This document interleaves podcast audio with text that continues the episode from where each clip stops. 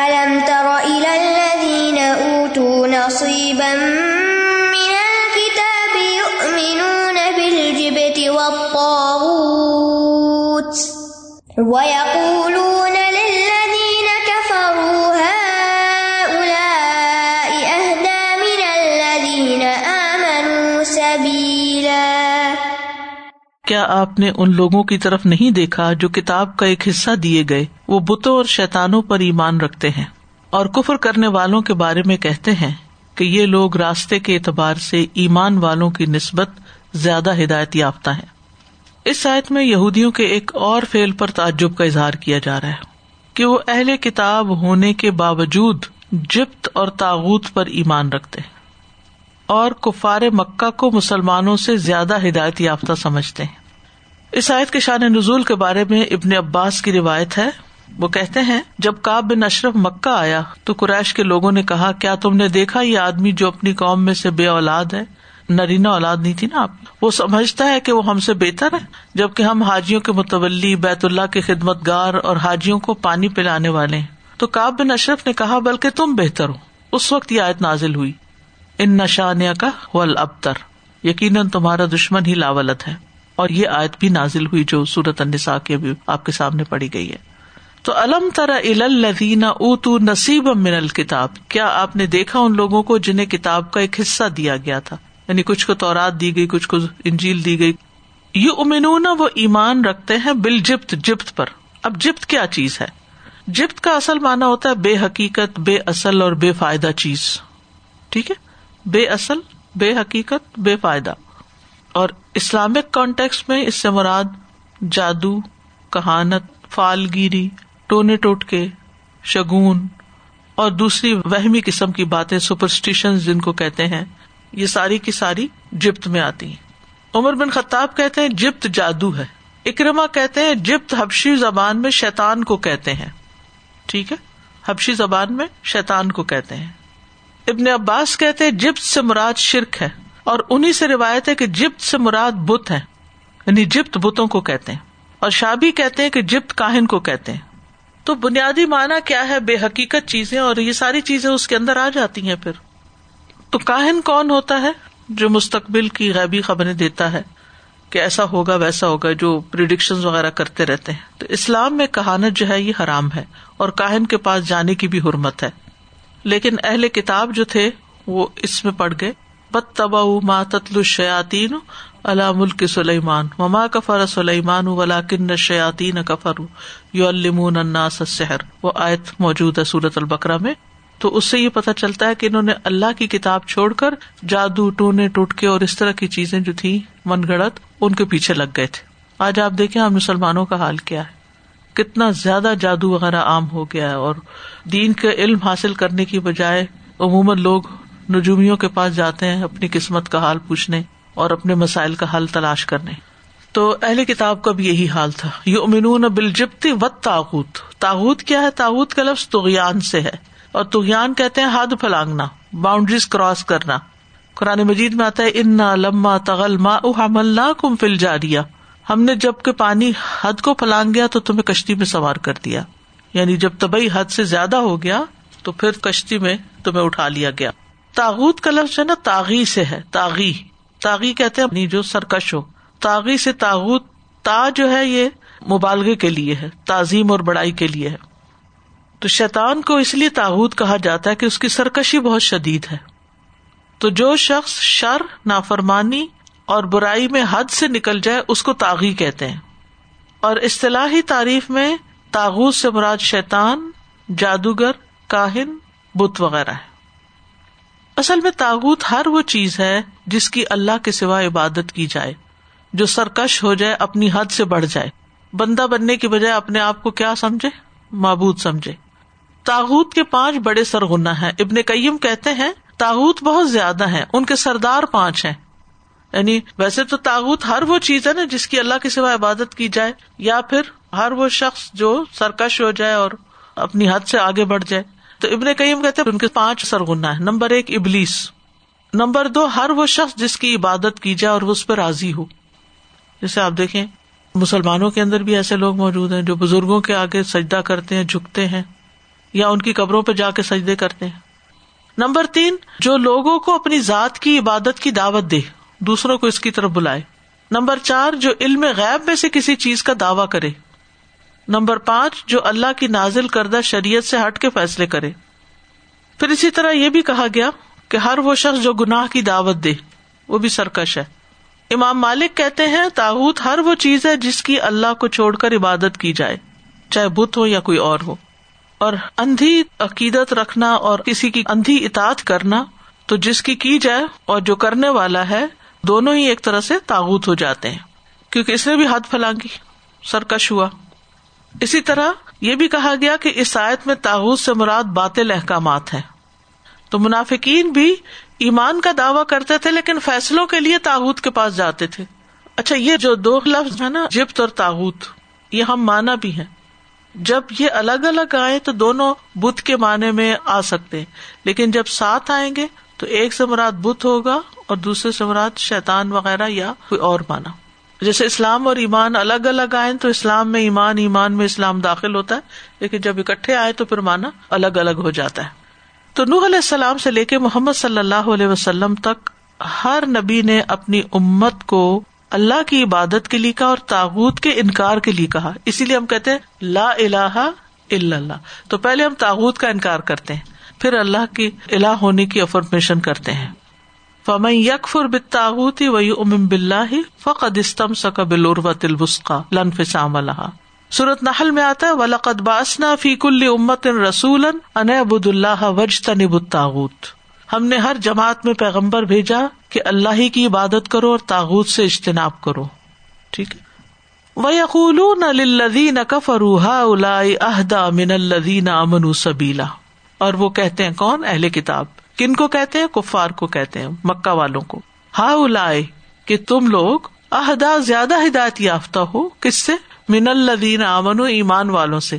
سبیلا، راستے کے اعتبار سے. یعنی ان کے کفر نے، حسد نے، سرکشی نے ان کو اس بات پر آمادہ کر دیا کہ وہ کفار کے طریقے کو ایمان والوں کے مقابلے میں زیادہ ہدایت یافتہ قرار دیں. اور یہ اصل میں ان کی خوشامد تھی، یعنی اہل مکہ کی خوشامد کر رہے تھے. اور اس خوشامد کی ضرورت کیا تھی؟ مسلمانوں سے بغض اور حسد. تو یہ ظلم کی انتہا ہے، انسان ضد میں، حسد میں، تکبر میں اتنا بڑھ جائے کہ کسی کی خوبی اس کو نظر نہ آئے. ارے ان کی آپ کنٹراڈکشن دیکھیں، ایک طرف اپنے آپ کو بڑا اچھا سمجھتے اور دوسری طرف جو حقیقت میں اچھے لوگ تھے ان کی اچھائی ان کو نظر نہیں آتی تھی، اور جو بت پرست تھے ان کی تعریف کر رہے. سبحان اللہ، کتنی عجیب بات ہے نا کہ ایک شخص جس کے پاس کتاب کا علم بھی ہو، وہ جانتا بھی ہو، اور پھر اس کے باوجود وہ حق کو نہ پہچان سکے. پہچانتے بھی ہیں لیکن نہ مانے، صرف حسد کی وجہ سے، ضد کی وجہ سے. اور جو غلط کام کرے الٹا ان کو اپریشیٹ کرے. تو عقلوں کا مسخ ہے نا، یہ بالکل ہی عقل ماری گئی ہے نا. تبھی انسان ایسے کام کرتا ہے نا، جس کے اندر تھوڑی سی بھی سینس ہو، اچھائی برائی کو پہچانتا ہو، روشنی اور اندھیرے کو پہچانتا ہو، تو وہ فوراً روشنی کا اقرار کرے گا کہ یہ روشنی ہے، یہ اندھیرا ہے، یہ اچھا، یہ برا. جب کبھی آپ کے سامنے کئی دفعہ ایسا ہوتا ہے نا، لوگ ہم سے دو چیزیں دکھا کے پوچھتے تھے ان میں سے اچھا کون سا، بہتر کون سا، تو آپ کیا کریں گے؟ کہ جو بہتر ہوتا ہے اسی کو بہتر بتاتے کہ میرے خیال میں تو یہ زیادہ بہتر ہے. لیکن بعض اوقات جب آپ کو کسی سے کوئی ضد ہو یا وہ چیز کسی ایسے شخص نے بنائی ہو کہ جس سے آپ کی نہ بنتی ہو، تو آپ کبھی بھی تعریف نہیں کریں گے. تو ایسا کب ہوتا ہے؟ حسد کی بنا پر، ضد کی بنا پر. تو یہ یا تو کم عقلی ہے، اور یا پھر اناد ہے، یا تکبر ہے، ناسمجھی ہے. أولئك الذين لعنهم الله ومن يلعن الله فلن تجد له نصيرا.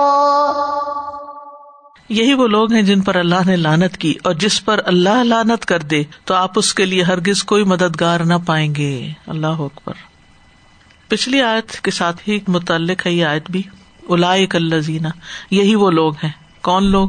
اہل کتاب، جنہوں نے حق کو نہیں مانا اور مسلمانوں سے اور نبی صلی اللہ علیہ وسلم سے حسد اور تکبر کی وجہ سے ان کی مخالفت کی، تو ان پر اللہ نے لعنت کی ہے.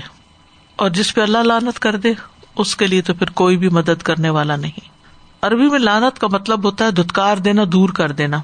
تو اس سے یہ پتہ چلتا ہے کہ ان کا جو کفر تھا نبی صلی اللہ علیہ وسلم سے اور ضد تھی، وہ ان کے لیے لعنت کا سبب بنی. یہ لعنت کے حقدار اس وجہ سے بنے۔ سورۃ البقرہ میں بھی آتا ہے وقالوا قلوبنا غلف، وہ کہتے ہیں ہمارے دل غلاف میں محفوظ ہیں۔ بل لعنہم اللہ بکفرہم، بلکہ اللہ نے ان کے کفر کی وجہ سے ان پہ لعنت کر دی۔ فقلیلا ما یؤمنون، تو پس وہ بہت کم ایمان لاتے ہیں، بہت تھوڑا ایمان لاتے ہیں۔ تو یاد رکھیے جو شخص اللہ کی رحمت سے دور ہو پھر اس کا کوئی مددگار نہیں، کوئی اس کے کام نہیں آ سکتا۔ دنیا میں ہو سکتا ہے کہ اپنے تعلقات کی وجہ سے اس کے دنیاوی کام بن جائے، مگر آخرت میں اس کے لیے کوئی بھی مددگار نہیں۔ تو اس آیت میں بنیادی طور پر اللہ کی لعنت کا نشانہ بننے سے ڈرایا گیا ہے، کیونکہ اگر انسان اللہ کی لعنت کا نشانہ بن جائے تو پھر کوئی اس کی مدد نہیں کر سکتا۔ وَمَن يَلْعَنِ اللَّهُ فَلَن تَجِدَ لَهُ نَصِيرًا۔ تو ان آیات سے تو یہ پتہ چلتا ہے کہ لعنت والے کاموں میں سر فہرست کام کیا ہے؟ کفر ہے، دین سے دشمنی ہے، ضد ہے، اناد ہے، دین والوں سے حسد ہے۔ اس میں ایک بہت قابل غور نکتہ ہے کہ جو لوگ بھی دین کا کام کر رہے ہوں، اگرچہ وہ آپ کی جماعت سے نہ ہوں، آپ کے گروہ سے نہ ہوں، اگر ان کے اندر کوئی خیر خوبی ہے تو اس کا اعتراف کریں، بے وجہ ضد نہ لگائیں کسی کے ساتھ۔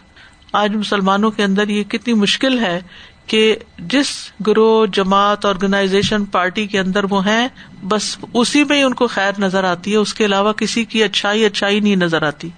اب سارے آپ کے جھنڈے کے نیچے تو جمع نہیں ہو سکتے، سب کے حالات مختلف ہیں، ان کی سوچ مختلف ہے، لیکن سب ایک ہی رستے پہ۔ یہ ایسے ہی ہے، میں ہمیشہ اس کو یوں ویژوائز کرتی ہوں کہ جیسے ایک ہائی وے پہ ٹرک بھی جا رہا ہے، کار بھی جا رہی ہے، کاروں کی کئی قسمیں جا رہی ہیں، سارے جا رہے ہیں نا، لیکن سارے ایک ہی ڈائریکشن پہ جا رہے ہیں، کوئی پہلے پہنچے گا، کوئی بعد میں پہنچے گا۔ تو جو لوگ واقعی صحیح نیت کے ساتھ، صحیح اخلاص کے ساتھ اللہ کے دین کا کام کر رہے ہیں اور سب کی نیت اللہ کو راضی کرنا ہے، تو آپ ان سے اللہ واسطے کا بیر نہ لگائیں، ضد نہ لگائیں، حسد نہ کریں کہ اچھا وہ مجھ سے آگے نکلے گا تو اس کو گرانا ضروری ہے۔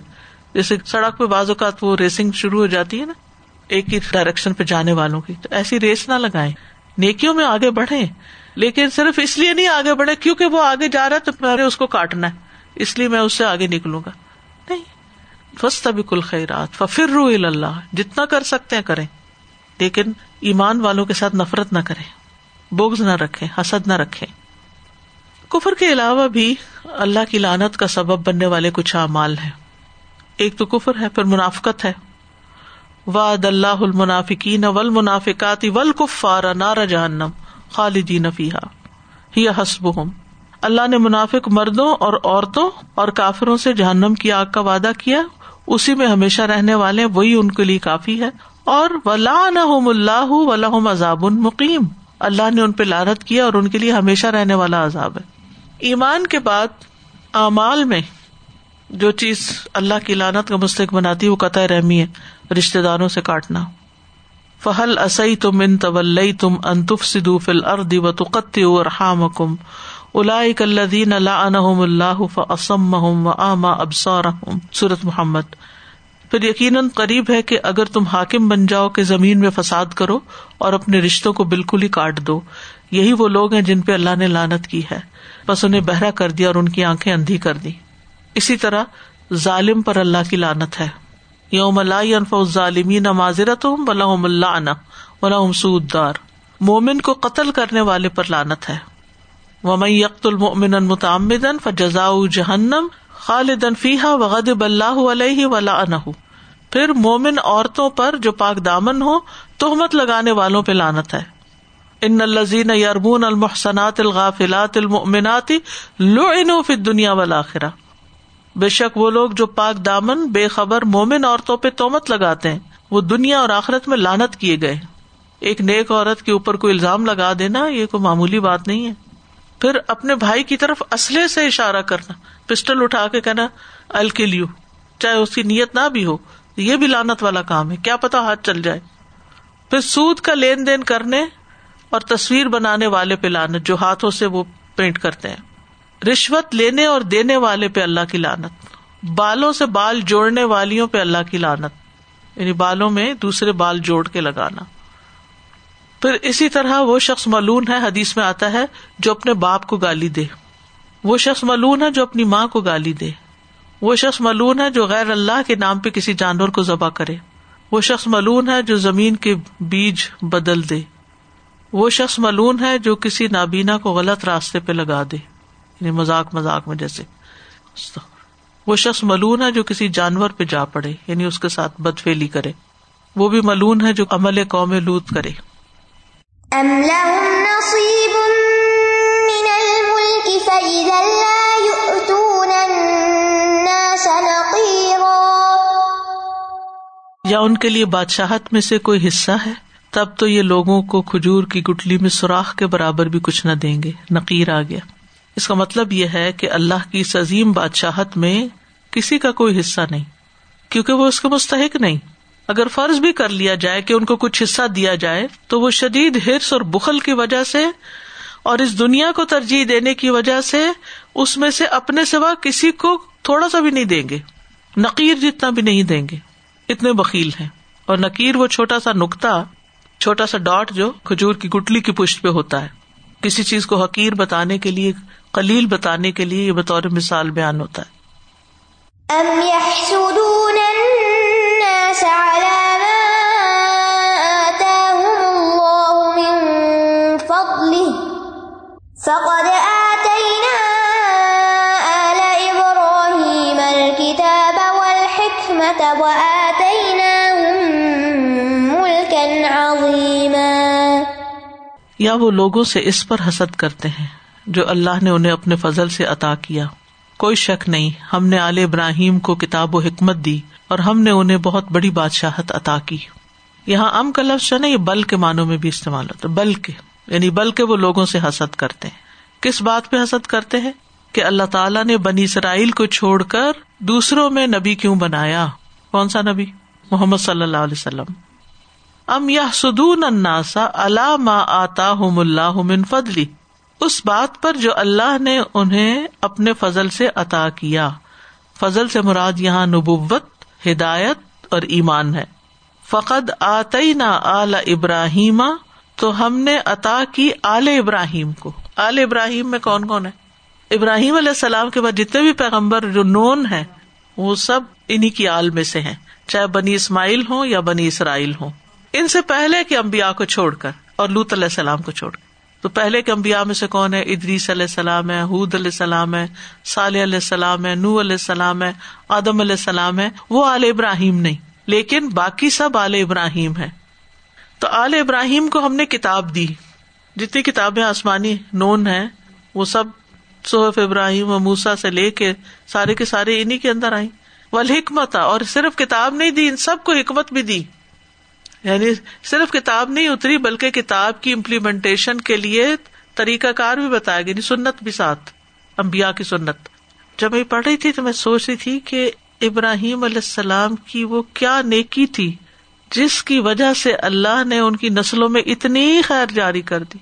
کسی کی نسل میں ایک پیغمبر کا ہونا، دو کا ہونا، وہی بہت بڑی بات ہے. کہاں یہ کہ سارے ہی ان کی اولاد میں ہوں، پھر ایک کتاب ملے، دوسری ملے، ساری کتابیں ان کی اولاد کو ملیں، امتیں ان کی اولاد میں سے پیدا ہوں.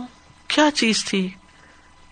سچائی کی تلاش، توحید اور توحید پر یکسو ہونا، کوئی ڈاؤٹ نہیں، کوئی شک نہیں، اور اللہ کی خاطر ہر قربانی کرنے کو تیار ہو جانا، اپنی جان کی بھی آگ میں پڑنے کو تیار ہو جانا، اولاد کی بھی، اسماعیل علیہ السلام کو ذبح کرنے کے لیے تیار ہو جانا، بیوی بچے کی جدائی کی، ان کو دور چھوڑ کے آ جانا، اور پھر اپنے ماں باپ کو چھوڑ دینا حق کی خاطر، کیونکہ انہوں نے کہا نکل جاؤ ورنہ ختم کر دیں گے تمہیں، یہاں نہیں رہ سکتے اب.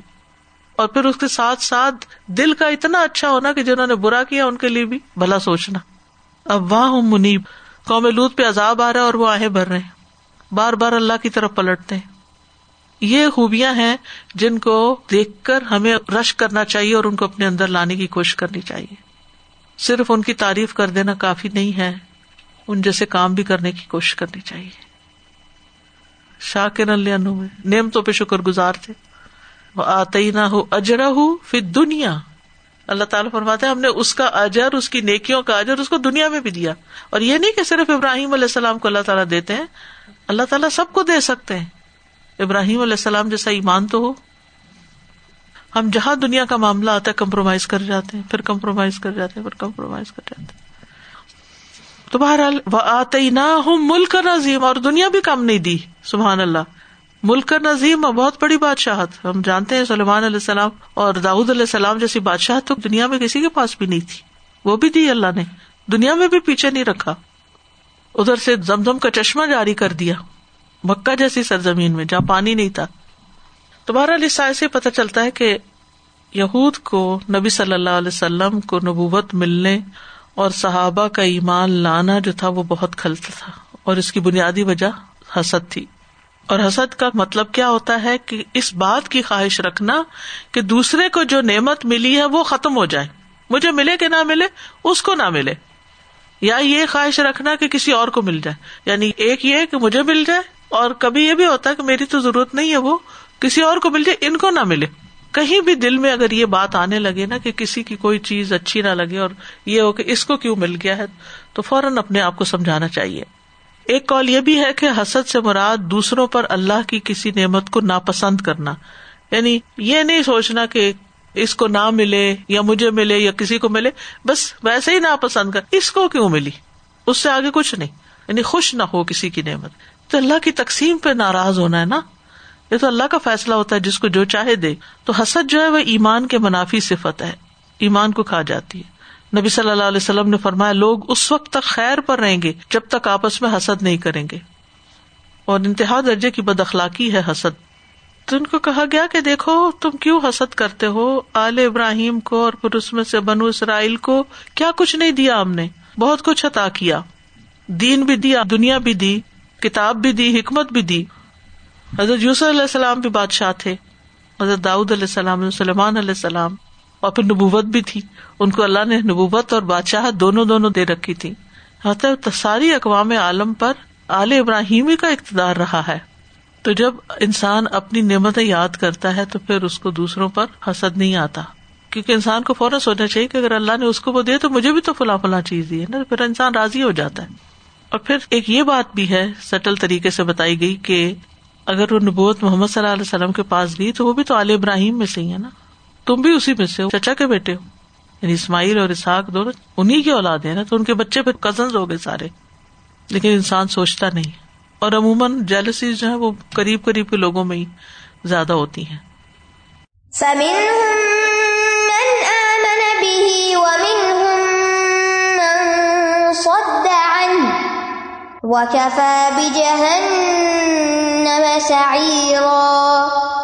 تو ان میں سے کوئی اس نبی پر ایمان لایا ہے اور کوئی اس سے رک گیا ہے، اور ایسے لوگوں کے لیے بھڑکتی ہوئی جہنم ہی کافی، یا بھڑکتی ہوئی آگ ہی کافی، دونوں معنی ہو سکتے ہیں۔ فَمِنْهُمْ، تو ان میں سے، یعنی ان اہل کتاب میں سے، من آمن بِهِ، جو اس نبی پر ایمان لایا ہے۔ اور بِهِ میں تین چیزیں آتی ہیں، ایک یہ کہ وہ پیچھے آل ابراہیم کی جو بات ہے، یعنی آل ابراہیم کو جو دیا اس پر ایمان لاتا ہے، دوسرا محمد صلی اللہ علیہ وسلم پر، اور تیسرے قرآن مجید پر۔ تو ان میں سے کچھ ایسے تھے جن کو علم کا ایک حصہ دیا گیا اور انہوں نے ان چیزوں کی تصدیق کی۔ اور ویسے بھی ہم دیکھتے ہیں کہ سارے اہل کتاب برابر نہیں ہیں۔ سورۃ آل عمران میں آتا ہے لَیسُوا سَوَاءً مِنْ أَهْلِ الْكِتَابِ أُمَّةٌ قَائِمَةٌ يَتْلُونَ آیَاتِ اللَّهِ آنَاءَ اللَّیلِ وَهُمْ يَسْجُدُونَ یَؤْمِنُونَ بِاللَّهِ وَالْیَوْمِ الْآخِرِ وَیَأْمُرُونَ بِالْمَعْرُوفِ وَینْہَوْنَ عَنِ الْمُنکَرِ وَیُسَارِعُونَ فِی الْخَیرَاتِ وَأُولَٰئِکَ مِنَ الصَّالِحِینَ۔ وہ سب برابر نہیں۔ اہل کتاب میں سے ایک جماعت قیام کرنے والی ہے جو رات کے اوقات میں اللہ کی آیات کی تلاوت کرتے ہیں اور وہ سجدے کرتے ہیں، اللہ اور یوم آخرت پر ایمان رکھتے ہیں اور نیکی کا حکم دیتے ہیں اور برائی سے منع کرتے ہیں اور اچھے کاموں میں ایک دوسرے سے جلدی کرتے ہیں، اور یہ لوگ صالحین میں سے ہیں۔ تو یہ انصاف کی بات ہے۔ اصل میں قرآن جو ہے نا مسانی میں ہے، مسانی کا مطلب ہے جنت کا ذکر ہے تو جہنم کا ذکر ہے، ان کے کفر کا ذکر ہے تو ان کے ایمان کا بھی ذکر ہے۔ وَكَفَى بِجَهَنَّمَ سَعِيرًا، اور ان میں سے کچھ ایسے ہیں جو روکنے والے، انکار کرنے والے۔ تو جو انبیاء کا انکار کرتے ہیں اور دوسروں کو بھی اس سے روکتے ہیں، ان کا انجام پھر کیا ہے؟ جہنم، یعنی ایسے لوگوں کو پھر ان کے جرائم کے مطابق سخت سزا دی جائے گی۔ جس طرح یہ لوگ دنیا میں حسد کی آگ میں جلتے رہے، آخرت میں جہنم کی بھڑکتی آگ میں جلتے رہیں گے۔ وَكَفَى بِجَهَنَّمَ سَعِيرًا۔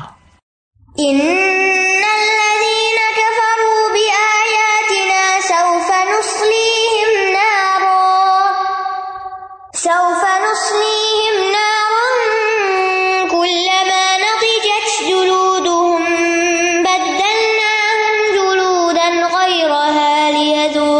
العذاب ان اللہ كان عزیزا حکیما۔ بے شک وہ لوگ جنہوں نے ہماری آیات کا انکار کیا ان قریب ہم انہیں آگ میں جلائیں گے، جب ان کی کھالیں پک جائیں گی ہم انہیں دوسری کھالوں سے بدل دیں گے تاکہ وہ عذاب چکھیں، بے شک اللہ بہت زبردست بہت حکمت والا ہے۔ ان الذین کفروا بآیاتنا، بے شک وہ لوگ جنہوں نے ہماری آیات کا انکار کیا۔ یہاں پر صرف اہل کتاب مراد نہیں بلکہ جو بھی کفر کرے، کس چیز کا؟ اللہ کی آیات کا، اور آیات سے مراد کونی قدری دونوں ہیں۔ سوف نصلیہم نارا، ان قریب ہم ان کو آگ میں داخل کریں گے، یا نارن آیا ہے نکرا ہے، اس کا مطلب بہت بڑی آگ ہے وہ۔ کلما نضجت جلودہم، جب ان کی کھالیں پک جائیں گی، ان کے چمڑے جل بھن جائیں گے، جھڑ پڑیں گے، گر جائیں گے، کیونکہ جب آگ زیادہ لگتی ہے گلا دیتی چیز کو تو وہ گر پڑتی ہے، تو پھر کیا ہوگا؟ نئی اسکن دے دی جائے گی۔ بدلناہم جلودا غیرہا، کیوں؟ لیذوقوا العذاب، تاکہ وہ عذاب کا مزہ چکھیں، کیونکہ ہوتا یہ ہے کہ جب اسکن جھڑ جائے، اتری جائے، تو ہڈی رہ جائے تو اس پہ اس طرح سخت عذاب نہیں محسوس ہوتا جتنا کھال کے اوپر ہوتا ہے۔ ان اللہ کان عزیزا حکیما، بے شک اللہ بہت زبردست ہے، حکمت والا ہے، اسی بنا پر اس نے اتنی سخت سزا رکھی ہے ان کے لیے، اور یہ تو اللہ ہی بہتر جانتا ہے کہ دن میں کتنی دفعہ وہ کھال بدلی جائے گی اور کتنی دفعہ دوبارہ جلیں گے وہ، لیکن یہ کہ ہمیشہ ہمیشہ کے لیے یہ دردناک سزا ہے۔ تو اللہ کی کسی ایک آیت کا بھی انکار نہیں کرنا چاہیے، یہ نہیں میں مانتا، باقی ٹھیک ہے، لیکن یہ بھی نہیں کہنا چاہیے، سب کچھ ماننا ہے۔ یاد رکھیے اہل جہنم کے جسم فنا نہیں ہوں گے، ختم نہیں ہوں گے، بلکہ سزا ملتی چلی جائے گی۔ نبی صلی اللہ علیہ وسلم نے فرمایا کافر کے دونوں کندھوں کے درمیان کا فاصلہ اتنا ہوگا جتنا تیز رفتار چلنے والے مسافر کی 3 دن کی مسافت ہوتی ہے۔ 3 دن وہ مسلسل دن رات چلتا رہے، جہاں تک جائے گا اتنا موٹا ہو جائے گا، یعنی کئی میل ہوں گے، کئی میل چوڑا، اتنا موٹا انسان، ایک ڈاڑھ جب جبل احد کے برابر ہو جائے گی۔ زیادہ بڑا جسم تو زیادہ سزا چکھے۔ مسند احمد کی روایت ہے رسول اللہ صلی اللہ علیہ وسلم نے فرمایا قیامت کے دن کافر کی ایک ڈاڑھ بہت پہاڑ کے برابر ہوگی، اور اس کی کھال کی چوڑائی 70 گز ہوگی، اور اس کی ران برقان پہاڑ کے برابر ہوگی، اور جہنم میں اس کے بیٹھنے کی جگہ میرے اور ربضہ کے درمیانی فاصلے جتنی ہوگی۔ اللہ تعالیٰ ہم سب کو جہنم سے بچائے۔ اللہم انا نعوذ بک من النار، بے شک اللہ بہت زبردست ہے، حکمت والا ہے۔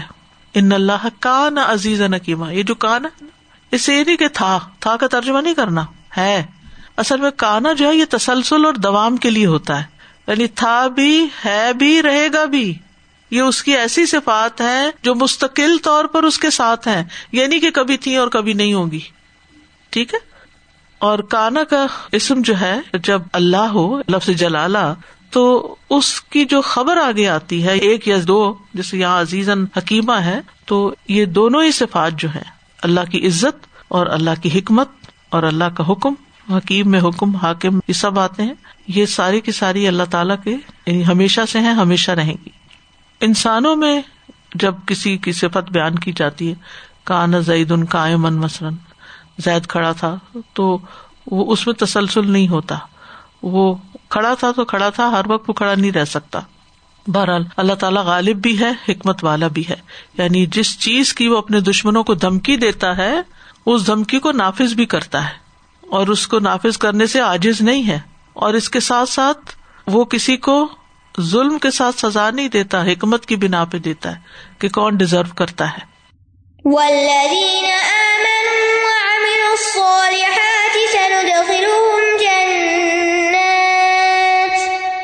سندخلهم جنات تجری من تحتها الانہار خالدین فیہا ابدا لہم فیہا ازواج مطہرہ وندخلہم ظلا ظلیلا۔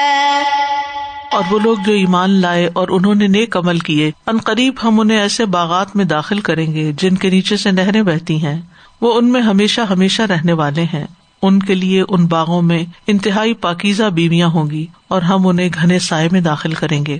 جہاں جہنم کا ذکر آیا وہاں جنت کا ذکر بھی ہے، وہ لوگ جو کفر کرتے تھے ان کے لیے جہنم ہے، اور جو ایمان لائے اور نیک عمل کرتے، کفر کے ساتھ سارے عمل ضائع، اچھے کرو برے کرو وہ جہنم ہی جہنم ہے، لیکن ایمان کے ساتھ ہمیشہ عمل صالح کا ذکر بھی آتا ہے کہ خالی زبانی اقرار کافی نہیں، کچھ کر کے بھی دکھاؤ، یعنی جو واجب ہے مستحب ہے جو بھی، تو ایمان اور عمل صالح لازم و ملزوم ہے۔ عمل کے بغیر ایمان ایسے ہی ہے جیسے پھول ہو بغیر خوشبو کے، درخت ہو بغیر پھل کے۔ صحابہ کرام نے اس نکتے کو اچھی طرح سمجھ لیا تھا، تو ان کی زندگیاں اعمال صالحہ سے مالا مال تھی، چاہے عبادات کا معاملہ ہو، چاہے اخلاقیات کا ہو، سچائی ہو، امانت ہو، دیانت ہو، ہمدردی ہو، ساری اخلاقی خوبیاں تھیں ان کے اندر۔ تو ایسے لوگوں کی جزا کیا؟ سندخلہم جنات تجری من تحتها الانہار خالدین فیہا ابدا، کہ وہ سدا بہار باغات میں رہیں گے جن کے اطراف و اکناف میں نہریں رواں دواں ہوں گی، جہاں چاہیں گے رہیں گے اور جو چاہیں گے مل جائے گا، ہمیشہ ہمیشہ رہیں گے، کہیں جانا نہ چاہیں گے۔ اس میں دودھ کی نہریں ہوں گی، شراب کی نہریں ہوں گی، پانی کی نہریں ہوں گی، شہد کی نہریں ہوں گی، سمندر ہوں گے۔ لہم فیہا ازواج مطہرہ، پاکیزہ بیویاں ہوں گی، بری عادات اور برے اخلاق سے پاک، ہر میل اور ہر عیب سے پاک۔ وندخلہم ظلا ظلیلا، اور ہم ان کو گھنے سایوں میں داخل کریں گے، جنت میں لمبے لمبے سائے ہوں گے۔ حضرت ابو ہریرہ نبی صلی اللہ علیہ وسلم سے روایت کرتے ہیں، آپ نے فرمایا بے شک جنت میں ایک درخت اتنا بڑا ہوگا کہ ایک سوار اس کے سائے میں 100 سال تک چلے گا، پھر بھی اس کا سایہ ختم نہ ہوگا۔ اگر تمہارا جی چاہے تو اس آیت کی قرأت کر لو، وظل ممدود، ایسا سایہ جو خوب پھیلا ہوا ہوگا۔ تو اللہ سبحانہ وتعالی ہم سب کو اپنی جنتوں میں بسائے اور ہمیں نیک اعمال کی توفیق دے۔ وآخر دعوانا ان الحمد للہ رب العالمین۔ سبحانک اللہم وبحمدک، اشہد ان لا الہ الا انت، استغفرک واتوب الیک۔ السلام علیکم و رحمۃ اللہ وبرکاتہ۔